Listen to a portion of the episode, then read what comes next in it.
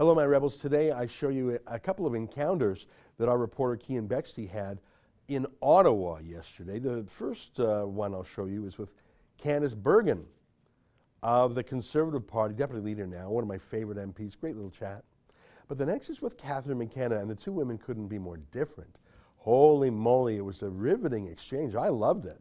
I'll take you through it and I'll give you my thoughts on it. But before I do, let me invite you to become a subscriber of Rebel News Plus. That's basically the video version of this podcast. And today it really counts because you've just got to see Catherine McKenna and Kean Bexley going at it on tape. It, I mean, the podcast will be fun, but you got to see the video. I tell you, it's it's an eye-catching exchange. Um, just go to rebel news dot com, click subscribe. It's eight bucks a month, less than Netflix. Great deal. You can buy a whole year in advance for eighty bucks. And, uh, and it helps us keep going because that's really an important source of funds for us. Okay, here's today's podcast.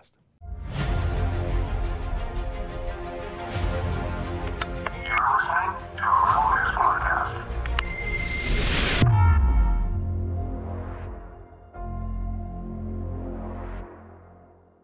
Tonight, Catherine McKenna says she's considering regulating everything, but says it's hateful for us to report that. It's September twenty-fourth, and this is the Ezra Levant Show. Why should others go to jail Why? when you're the biggest carbon Why? consumer I know? There's eighty-five hundred customers here, and you won't give them an answer. The only thing I have to say to the government about why I publish it is because it's my bloody right to do so.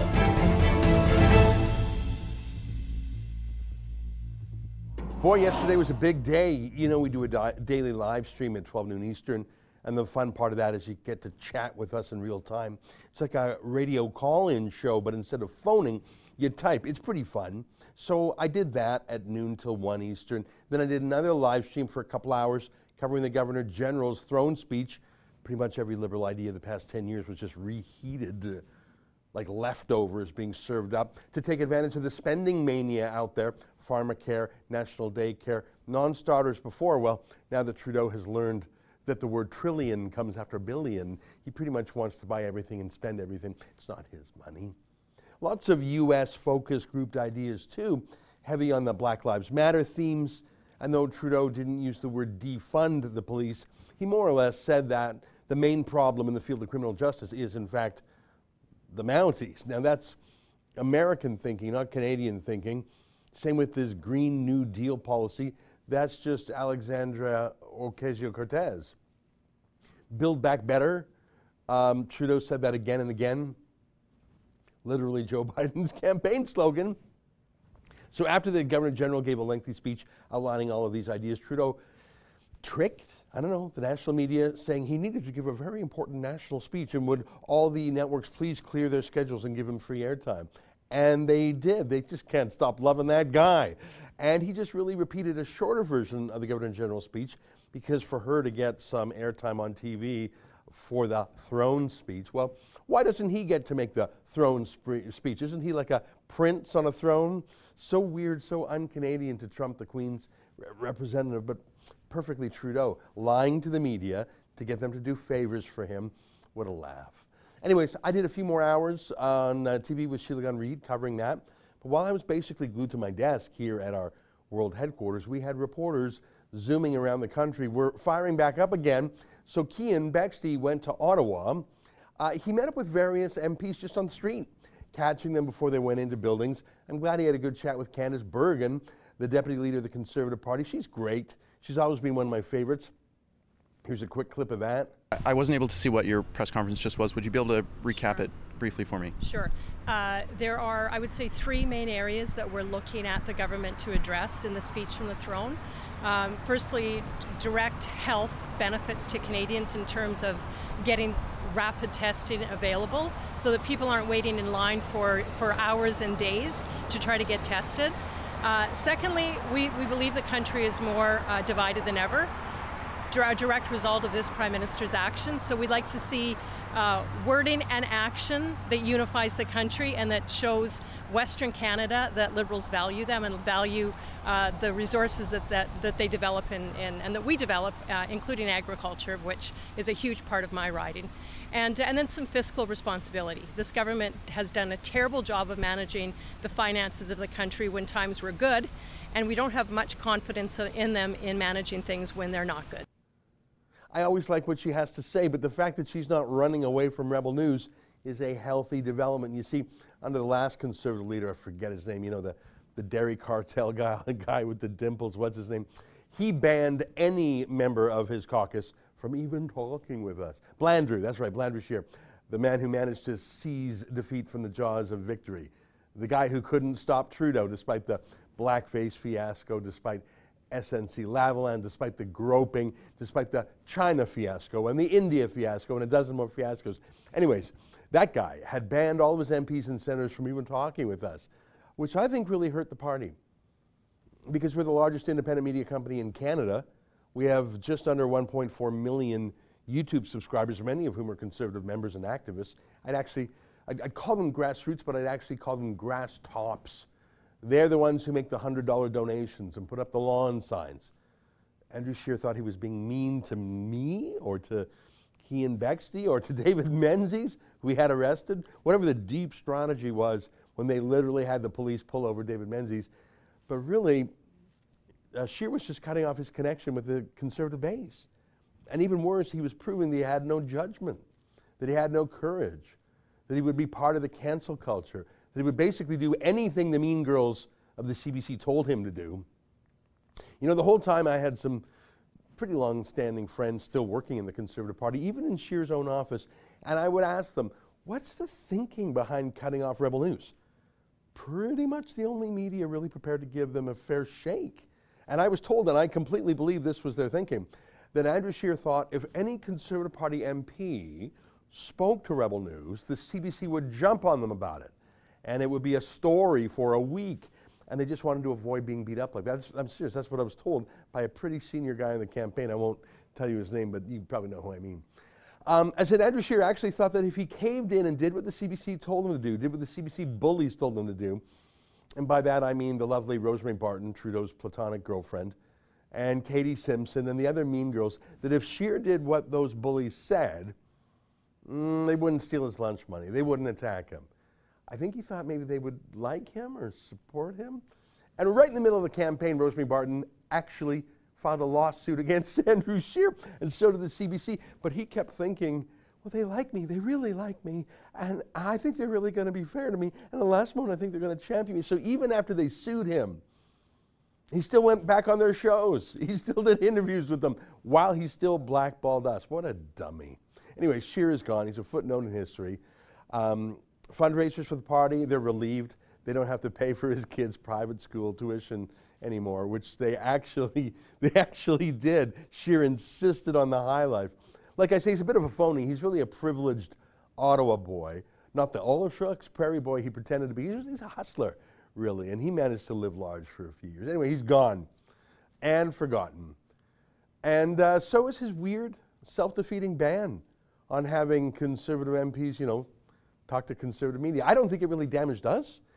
We've been quietly growing month after month, year after year, but it damaged the Conservative Party because it made them look cowardly in general and submissive to the C B C in particular.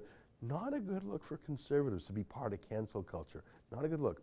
So this morning, uh, in our staff meeting, I told Kean and the rest of our staff that I'm happy to help the Conservative Party's M Ps and senators rehabilitate their damaged reputation, damaged from participating in the weird C B C-driven boycott of Rebel News. Um, all the timid little M Ps who wouldn't stand up to Rosemary Barton and couldn't stand up to Andrew Scheer, they're welcome to reintroduce themselves to one point four million conservative viewers again. You're welcome, guys. You're welcome to it. Uh, so now that the conservatives are slowly emerging from the cave in which Andrew Scheer told them to hide, uh, let's move on to the Liberals. They're welcome to talk to our viewers, too. That's actually what I wanted to talk to you uh, about today. Uh, not all Liberals are afraid of Kean, like Andrew Scheer was. To my surprise, the Liberal mayor of Calgary, Naheed Nenshi, uh, took one of Kean's questions the other day and um, actually gave not a bad answer to it. Look at this. Do you think that the ongoing sister cityhood relationship between Calgary and Daqing, China, is a tacit endorsement of the ongoing genocide in China? You know, that's a great question, and thank you for raising it. Uh, I've been very concerned about what is going on with the Uyghurs. Uh, I've been very concerned about overall issues around Canadian-Chinese relations. I'm very concerned about the Michaels. Uh, and in fact, I refused to participate in Chinese National Day celebrations this year because of these ongoing situations. All of that said, uh, the sister city relationship has been going on, I don't even know how long, decades and decades and decades. To be honest, it's pretty stale. I mean, we don't have any relationship with our sister city. I've never been there. They've never been here. Uh, we've never met, uh, unlike some of our other sister cities. It's probably something worth looking at, but on the on the concept of actually affecting change and saving people's lives and improving human rights, Calgary's sister city relationship is not the most important thing here. But I would like to see uh, stronger statements from our federal government in particular uh, on these issues. I think that the ongoing situation uh, with the Uyghurs is probably the most underreported story in the world, and it's an important one people should be paying more attention to. Would you call it a genocide? Uh, I don't know what the technical definition of that term is, but I will tell you that last year I had the chance to meet a Uyghur woman who escaped, uh, who told me harrowing stories about what she had escaped from, had not heard from her family since she escaped because they were targeted on her escape, and assumes they're dead. Whether that meets the legal conditions of a genocide or not, it is something that has to be condemned. Good for Naheed Nenshi. Those are words I never thought I'd say. I think he was speaking the truth there, by the way. I think that was his real answer. I guess a stopped clock is right twice a day. But back to Kean in Ottawa. So let me show you this first. Here's a tweet by Catherine McKenna. Um, she says, I think there's a lot that we can do, but the social media companies themselves need to step up. We don't have to regulate everything, but if you can't regulate yourselves, governments will. And then there's a link to a bizarre story by Martin Patrican, who says, I'll just read what he said, the Quebec government has a twelve person war room that ferrets out hate, misinformation, and threats against Premier Francois Legault, published on Facebook and elsewhere. twelve government agents who do nothing but complain about what citizens say about the Premier. Hate. Are you not allowed to hate politicians anymore? I mean, I don't recommend hate as an emotion, but it is a natural emotion, just like jealousy or greed or lust. I mean, go through your list of uh, seven sins. It's natural. We shouldn't wallow in our negative feelings. We should control ourselves, improve ourselves. But just feeling a feeling is no crime. Hate, I think that's just code for what the Premier's staff don't like. They don't like being criticized, so they call it hate. They hate being criticized. Uh, misinformation, that's just another way of saying a different opinion.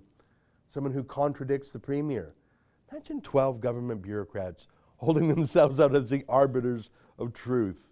Now threats, threats I get, if they mean threats of violence. But don't we already have trained police and prosecutors who handle the tough stuff like that? Why would political staff be working the crime beats? I was appalled and surprised when I saw that story, and the fact that they directly demand to Facebook to delete what the Premier wants deleted. That's a shocking story. But McKenna retweeted it with approval in French and English, no less. So it wasn't a quick comment off the cuff. It was something she had professionally translated. Let me read it to you again now that I've given you a bit more background. I think there's a lot that we can do, but social media companies themselves need to step up. We don't have to regulate everything, but if you can't regulate yourselves, governments will. Now everyone knows to ignore all the wor- words in the sentence before the word but. That dress looks nice, but. Sure, your hairdo's pretty, but. We don't have to regulate everything, but. And the part to pay attention to is after the but. But if you can't regulate yourselves, governments will. So she said that in English and French. Uh, regulate everything if companies don't. And a link to a crazy, crazy, creepy stalker story of stalker bureaucrats stalking citizens for daring to criticize the Premier. Stalker, stalker, stalker is so creepy. Voyeurism, sneaky spying. Well, Kean happened to bump into Catherine McKenna yesterday. And look at this. Hi, Minister. How are you this morning? I'm good. Could you tell me what you meant uh, when you said yesterday that your government might regulate everything? Uh, I certainly never said that. So well, you said it. You actually said it as a threat. Unfortunately, Rebel News always distorts what I say. No, it, it was quite and clear. You said it in a tweet as a threat to companies, digital companies that don't regulate themselves. I, you said the government could regulate everything. Say to you sure, that you guys are contributing to hate against me because you spread misinformation and disinformation. I will continue to call out your misinformation and disinformation every single day. Okay, what was the misinformation? Please tell me. I'd be interested to hear. The misinformation and disinformation is what you just said right now. That you threatened yesterday to regulate. You, you said on Twitter. Tired. You know what I don't like? Sure, please, please tell me. Is that you're contributing to all the hate I'm receiving. I did an online, I did a, a, uh, a an event with women politicians. The amount of hate the women politicians is getting from outlets like you is completely unacceptable. About half of our journalists are women. I, why are you targeting us specifically over that? It's your comments that we're asking you about. First of all, what a cry-bully. She calls everyone in the world names. She calls her enemies deniers, tapping into the language of Holocaust denial. She says she's not the minister for all Canadians, by the way. She has no time for critics. She won't even talk to them. She hates them, to borrow a phrase. I mean, if you're going to use an emotional word, she's a bit of a hater. Her house husband, Scott Gilmore, who writes for Maclean's, he's even more foul-mouthed. He calls critics of his wife pigs. He hates people, too. So they can dish it out, this power couple, but they sure can't take it. It's a lame cop-out. It's weak to respond to a genuine question and a genuine criticism by saying, you're lying about me, or by saying, you're causing people to hate me. We've shown you the tweet. Kean got it right. She mused about regulating everything, and to be more specific, regulating the internet. She put it in writing in English and French. It was no spur-of-the-moment thing. It was later in the throne speech, actually. Kean was correct, saying he's a liar. Well, actually, I think she's lying. And the second point, Kean, you and Rebel News are making people hate me. Yeah, no, sorry, but people hate all politicians, boys and girls, left wing and right wing. People hated Stephen Harper. It was rampant because some people are left wing and some people are right wing. And you know, over time, the public tires of every politician. Did you know that the great Winston Churchill himself tired out the British people? And they threw him out of office two months after Germany surrendered in World War Two. The war was still raging in the Pacific. In July, the war was over in May in Europe. Two months later, in July, after he saved Britain, British voters threw him out. Yeah, no, Kathy, we didn't make Canadians hate you. Canadians hate you because you hate them. Your husband hates them. You tell us that all the time. You conduct yourself in an embarrassing way, emphasizing what we hate about politicians. You live high off the hog on our dime. You spent six grand at the Paris Global Warming Conference on a fashion shoot for yourself. You're vain, you waste money, you've lost billions of dollars. It's not personal, actually. You're just really bad at what you do, which is why Trudeau demoted you from environment minister. Plus, you lie. Yeah, we didn't make you get drunk in a bar and brag about lying to us, Kathy. You did that to you. I actually gave them some real advice. I said that if you actually say it louder, we've learned in the House of Commons, if you repeat it, if you say it louder, if that is your talking point, people will totally believe it. But what gets me about McKenna is that she has this trick. She's like a slippery watermelon seed. You know, you press it from this side, it slips that way. Press it from this side, it slips that way. She endlessly tweets trite, saccharine tweets about women in politics and girls in politics and girl power and women can do anything men can do, which is pretty uncontroversial. I mean, we had a prime minister who was a woman almost thirty years ago. The U K, India, Israel, even Pakistan, plenty of places have broken that barrier. fifty years ago, maybe that would be edgy to say, but now it's terribly safe. And probably just a distraction from her own boss's sexual harassment scandals. I've been uh, reflecting very carefully on what I remember from that incident almost twenty years ago. Uh, and again, I am, I feel, I am confident that I uh, did not act inappropriately. But part of this awakening that we're having as a society, a long-awaited uh, realization, is that it's not just uh, one side of the story that matters, that the same interactions could be experienced very differently um, from one person to the next. So Catherine McKenna talks about how women can do anything men can do, pretty vanilla opinion, but I don't know if she actually means it, because she has never spoken out against Trudeau's sexual harassment of women. She never tells him to, tells him to stop groping women. She even allowed him to grope her in public, and she doesn't say anything about it. So I'm not actually convinced by her feminist shtick. She cheered for Trudeau as he fired Jody Wilson-Raybould and Jane Philpott from cabinet, so I think it's phony. But she goes from the girls can do anything to, you can't criticize me because I'm a girl. Stop, you're being mean. You're making people hate me. That's pretty much the opposite of being a strong role model for women. Hey girls, you can do absolutely anything in life. Aim for the top. And if you have any challenges along the way, if someone hates you, as all politicians are hated, just cry about it. Call it gender violence. Have a sobbing press conference about it. Talk about how hard it is to be a girl and tell critics they're Nazis. Yeah, no, you got to pick a lane, lady. Either you're ready for the cut and thrust of public life, which includes pretty tame questions from Kean. Or maybe you need to be in a safe space with only softball questions from the C B C. You know, when Kean was at a joint Government of Alberta, Government of Canada press conference a few weeks ago, uh, he was there and he asked McKenna a basic question. She saw it was him and she literally clicked off. She logged off of her computer without even saying goodbye, because she's just such a weird, cowardly, crybaby, bully, passive-aggressive, can't handle any criticism kind of minister. I mean, there are men who are cowards too. Being a coward is not a gendered thing. I'd actually hazard a guess that most women politicians are a little bit tougher than their male counterparts, probably a bit harder to achieve high success as a woman in politics, all things being equal. But Catherine McKenna is the biggest coward in Parliament. And that's got nothing to do with her being a woman.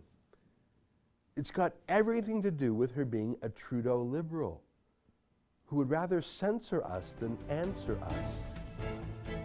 Yeah, good luck with that, lady. Stay with us for more.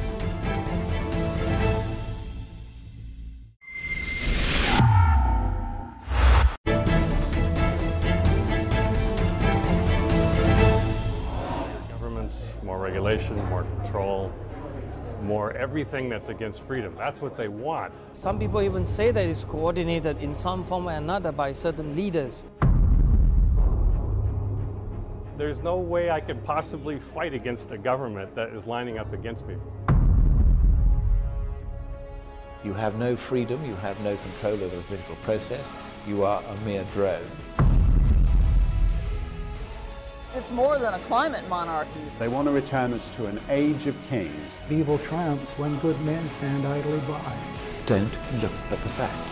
Nothing to see here. Move along and follow the party line. This isn't just bad science, this is the death of science. Don't miss this important film, Climate Hustle two. Climate Hustle two? Well, you might remember that Rebel News hosted the Canadian premieres Yes. of the first Climate Hustle a few years ago, sold out screenings in Calgary and Edmonton. Joining us now, the boss of Climate Hustle two, our friend Mark Morano from Climate Depot dot com. Yeah. Great to see you, and wow, was that the actor from Hercules, Kevin Sorbo? Yes, he's the host of the film, and uh, he does a great job. Uh, you know, he goes through and he, he does some great Uh, explanations. In fact, his time in Hollywood, he dealt with a lot of this kind of intimidation, and he saw all the Hollywood hypocrisy when it comes to climate. He even met Al Gore one time. So hmm. uh, Kevin Sorbo is great in this. I like him. He's one of the few people in Hollywood willing to zig where everyone else zags. That's yeah. a town that pretends they're so pure that they have the artistic freedom to dissent, but it's actually um, the peer pressure there to conform. It's worse than any high school clique. He's, I think you can count on one hand the number of A or B listers who are dissidents. I mean, uh, Clint Eastwood, uh, and I'm almost done, and Kevin Sorbo, so good for you. Dean Cain I'd put in there also. Yeah. Uh, Mel Gibson. So tell me a little bit more about Climate Hustle two. I, I enjoyed Climate Hustle one. That showed, well, the hustle, the, the shenanigans, the schemes behind the global warming movement, the global warming industry. What does Climate Hustle two do? What's the second part of the story? Well, the first part, as you mentioned, we dealt mostly with the science, the agenda, the distortions of the science. We went through the whole idea of C O two is not the control knob of the climate. We went through the extreme weather. We went through, you know, comparing it to the witchcraft, uh, medieval witchcraft, where they're blaming everything, your S U Vs on every bad weather event. And we talked a little bit about the intimidation of science, but this film is now the why. What's behind this agenda? So we go into the Green New Deal, the U N Paris Agreement. I interviewed Christina Figueres, former U N climate chief. I interviewed Hans Schulenhuber, the man who wants a C O two budget for every man, woman, and child on the planet. Uh, and we go through and expose the Green New Deal. The architects admit that it is not a climate thing, that is a, quote, change the whole economy thing, unquote. Uh, Christina Figueres of the U N once seeks a centralized transformation that will make life on planet Earth very different. So we go into the agenda and we go into the impact. We, we I went to Czech Republic. I interviewed uh, Václav Klaus for this film. He spent a day with me. And he talks about growing up under Soviet domination in Czechoslovakia, uh, the, and he's now, which is now the Czech Republic. And he says the greatest threat we face to freedom since the fall of the Berlin Wall and the Soviet Union is what he calls ambitious environmentalism from the climate movement. Uh, he calls it masterminding from above, hmm. which I think is a great phrase to talk about this technocracy yeah. that COVID and climate are ushering in together. By the way, Ezra, we opened with the COVID climate connection, the hmm. idea that all the climate leaders from John Kerry, Al Gore, the U N, Greta Thunberg are lusting and drooling over the solutions of lockdowns. This is what they've sought. This is what they want. Essentially, our lives are going to be ruled by nameless, faceless bureaucrats who are doing it for our safety and for the good of the planet. And that's why they're excited about, you know, if you love the climate, the COVID lockdowns, you're going to love the coming climate lockdowns. Yeah, you're so right. Um, well, I mentioned earlier that we were uh, proud to host you. I mean, and you came out to Alberta where we had yeah. an event in Calgary and Edmonton. You might recall those theaters, they were sort of alternative theaters, completely packed. In fact, I felt terrible. We slightly oversold the Calgary event and had to turn some people away. Um, wonderful events. People loved it. You answered questions in the Q and A. The name of those theaters, you wouldn't remember it. It was four years ago. The one in Edmonton was called The Princess. The one in Calgary was called The Plaza. I went back last year to rent those same theaters for a book launch, Mark, and I knew the boss. I had done business with him before. He was thrilled with the events we had with you, but he was pressured by a Twitter mob, and he actually deplatformed my book launch wow. in both of those events. He tore up the contract, even though we had paid for it in full in advance. I mentioned that, the deplatforming in those very theaters that we hosted you, and I reminded him of that. He said, yes, I've never banned a show in thirty years, and I'm not going to start now. But he indeed did start now. Wow. I mention that because you have been canceled and deplatformed in your movie Climate Hustle two. Tell me the different censors who are trying to stop people from getting your movie. Well, first of all, Twitter has banned the Climate Hustle two account for no real rational explanation. I am myself at my Climate Depot account have recently been shadow banned. I'm getting all reports where people aren't getting my feed, aren't seeing it. And also my number of followers, they keep doing this purge, which they've been doing to a lot of conservatives, libertarians. They go through and if, if the account, I guess they have certain things, and they, they just purge you of followers with no explanation. But the big thing that happened is we approached Amazon Prime because they did our last film, which was in over four hundred theaters in U S and Canada. And by the way, Ezra, this movie, Climate Hustle two, was set to be in nearly eight hundred theaters. We were going to double our output until COVID lockdowns wow. killed the theater business. But Amazon dragged their feet, finally came back and said a content review found that the film was, you know, not appropriate for Amazon Prime, Climate Hustle two. And guess what? At the same time, we must have triggered, they didn't realize it, we had had Climate Hustle one on Amazon Prime for years, since mm-hmm. two thousand sixteen. after we asked for Climate Hustle two, they pulled Climate Hustle one down, almost as if like we reminded them, oh, they shouldn't be having that. Hmm. So now, not only is Climate Hustle two not on Amazon Prime, but neither is uh, Climate Hustle one. They pulled it. So they really, the world really has changed in the last just few years. It's amazing how in lockstep the censorship is coming now from all directions. Now, um, I should tell you that my own book on the pandemic called China Virus uh, was banned by Amazon for two months. Then it was unbanned for a week. Then it was rebanned. And then it was re-unbanned, and they gave me the same explanation both times. They said, it contradicts official sources. Yeah. They okay. wouldn't tell me who those official sources were, medical sources, political sources, the U N, China. They wouldn't ever say, and we had lawyers write to them, and they never answered. And I know I'm talking too much about me, but I'm trying to compare notes no, it's, from one it's banned it's, guy to another. What was the, even if it was two words, what were the two words they told you why your stuff was banned? It's just a content review. They wouldn't tell us. They don't give you. They didn't. They, they mostly they just don't respond. They basically just said no, we can't do it. There's really no appeal process, and then they pulled the old film. But I, I can answer your thing about um, against official, uh, you know, position. If you say anything on COVID or climate that contradicts with the National Academy of Science and or the U N I P C C. By the way, the, the National Academy of Science is one hundred percent funded by governments, both state and federal. So they're paid to say that climate is an emergency. They support carbon taxes. It's a lobbying, scientific lobbying. Science has become another branch of government. In the case of COVID, if you if the if the C D C director just comes out and makes a comment, you know, he thinks masks are more effective than a vaccine, suddenly, if you dispute that, you're going up against the official government line. And then if you do that, you get warning labels and you get banned. Mm-hmm. That's not a free country. Mm-hmm. I don't know what to do. I, it's very hard to keep hope because there's really there's very little uh, very little pushback from anyone in power on these matters. I mean, it, you know, even Republicans running in America here aren't really fighting about lockdowns. They're just, you know, yeah. they're wearing, you know, President Trump, to give you an example, President Trump was booed today in Washington, screamed at, yelled. Mm-hmm. People, when he stood out in front of uh, Ruth Bader Ginsburg's casket, well, he had a mask on. If I had been there, I may have shouted at him too, to, you know, to get the mask off because it's part of this, uh, um, movement of conformity, and if you don't do it, you get banned and attacked. So Climate Hustle two goes deep into that. We go, we profile the scientists who actually, uh, whose careers have been ruined. We talked to Willie Soon, we talked to Tim Ball, who faced lawsuits, who faced uh, media attacks, who faced you know loss of jobs. David Legates, uh, who's actually the Delaware State climatologist, lost his job, who's now actually being considered for a federal scientist position at NOAA. We'll see how that goes. The media is already going nuts. Hmm. Well, if it's banned from Amazon Prime, there are still some other ways to get it. What's the best way for our viewers to watch Climate Hustle two?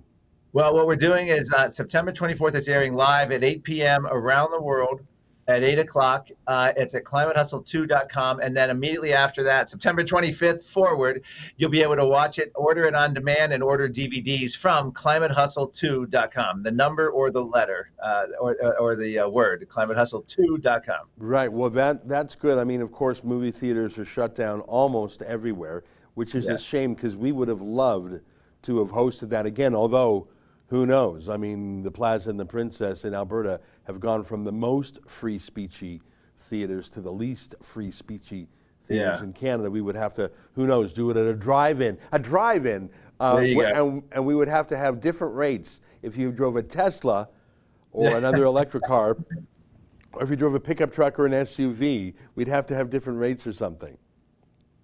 That's right. Penalized. I mean, they're the ones causing the rare earth mining in Africa. Uh, owned by Chinese companies exactly. that... I don't want those huge... And how are you going to dispose of the battery when it's done? I don't yeah. think they've even figured that part out. Well, listen, Mark, congratulations on the movie. We enjoyed being part of Climate Hustle one. I'm glad Climate Hustle two is coming out. It looks exciting. Kevin Sorbo's great. Uh, I'm upset but not surprised that you were banned by Amazon. Join the club. And I'd like to encourage our yeah. viewers. You heard Mark. So this will be aired tonight, September twenty-fourth. Uh, our interview will be uh, aired at eight p m, which is actually when your video will go live. So I'll encourage people to go to Climate Hustle two, the number two, dot com and check it out. Um, thanks for joining. I'm sort of excited. Good for you for not being silenced by the censors. Well, thank you, Ezra. I appreciate it. So Climate Hustle two dot com. I think your audience will particularly love it. We go through Hollywood hypocrisy, kids indoctrination, uh, shrinking humans. The, the, everything is in this film. I think it's going to be a lot of fun. And we have a special uh, content at the end, a panel with John Stossel and others in it. Oh, wow. You didn't tell me that. John Stossel, he's one yeah. of the best. He's absolutely yeah. one of the, he's yeah. the best in the business. Well, that's great. I look forward to watching him myself. Thanks, Mark. Thank you, Ezra. Appreciate All right, it. There you have it. Mark Morano, the boss of Climate Depot dot com, with the big news. His sequel is back, and it sounds better than even the first one. Now, sometimes the sequels are sort of a, an echo. This sounds like he's really raised uh, the stakes and upped his game. You can get that at Climate Hustle two dot com. Stay with us. More ahead.